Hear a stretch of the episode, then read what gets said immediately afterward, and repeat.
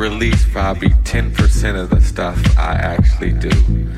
Just because I go home and turn it on and fuck with it doesn't mean I'm making a track for the next EP. It's just something I like to touch and feel. It feels good to me. You know, a lot of people ask me if I'm married or how come you got all these women around, you know, all this. No. These are beautiful women that help me inspire myself. My bitches and my hoes is my MPCs my uh, SP1200, my bass, my keyboard. Them are my bitches and them are my hoes. I turn them motherfuckers on at night. I turn them bitches off at night. Them bitches go out there and make my motherfucking money. I send them bitches over there to take care of my business. That's why I'm here. Them my hoes.